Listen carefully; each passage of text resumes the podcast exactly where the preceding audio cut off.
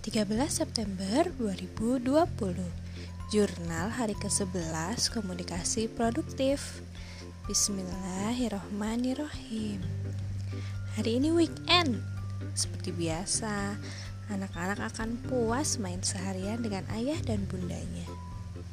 Setelah mandi pagi dan sarapan Mbak Rara dan adik Arya bermain sepeda di kompleks kita rumah Temuan hari ini adalah Mbak Rara sudah cukup lancar bermain sepeda roda dua.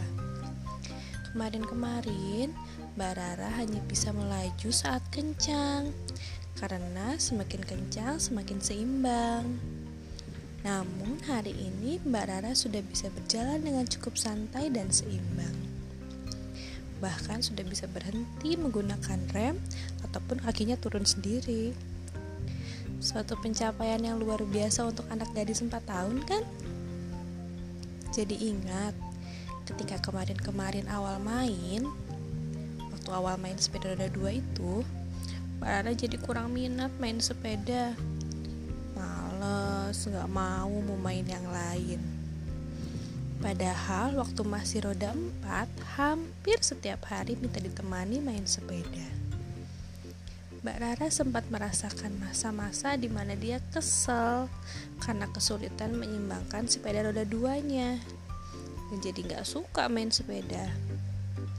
Mbak Rara juga sempat ngerasa sedikit putus asa, bahkan tak jarang dia sering kelelahan dan hampir menangis.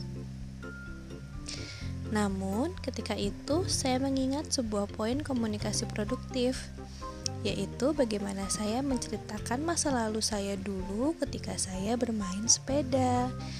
Saya juga belajar kan, gak langsung bisa. Dan dibukalah sesi sharing antara saya dan Barara. Dan alhamdulillah hasil yang terlihat adalah hari ini. Di mana akhirnya Mbak Rara ketagihan lagi main sepeda. Terus terus terus pengen main sepeda lagi. Ya, main sepeda rada duanya. Dan betul sekali, practice makes perfect. Jadi semakin sering Barara berlatih dan main sepedanya, semakin lancar pula sepeda roda duanya. Masya Allah, tabarakallah. Semoga besok-besok pun kita bisa ngobrol banyak dan menghasilkan hal positif ya mbak. Semangat!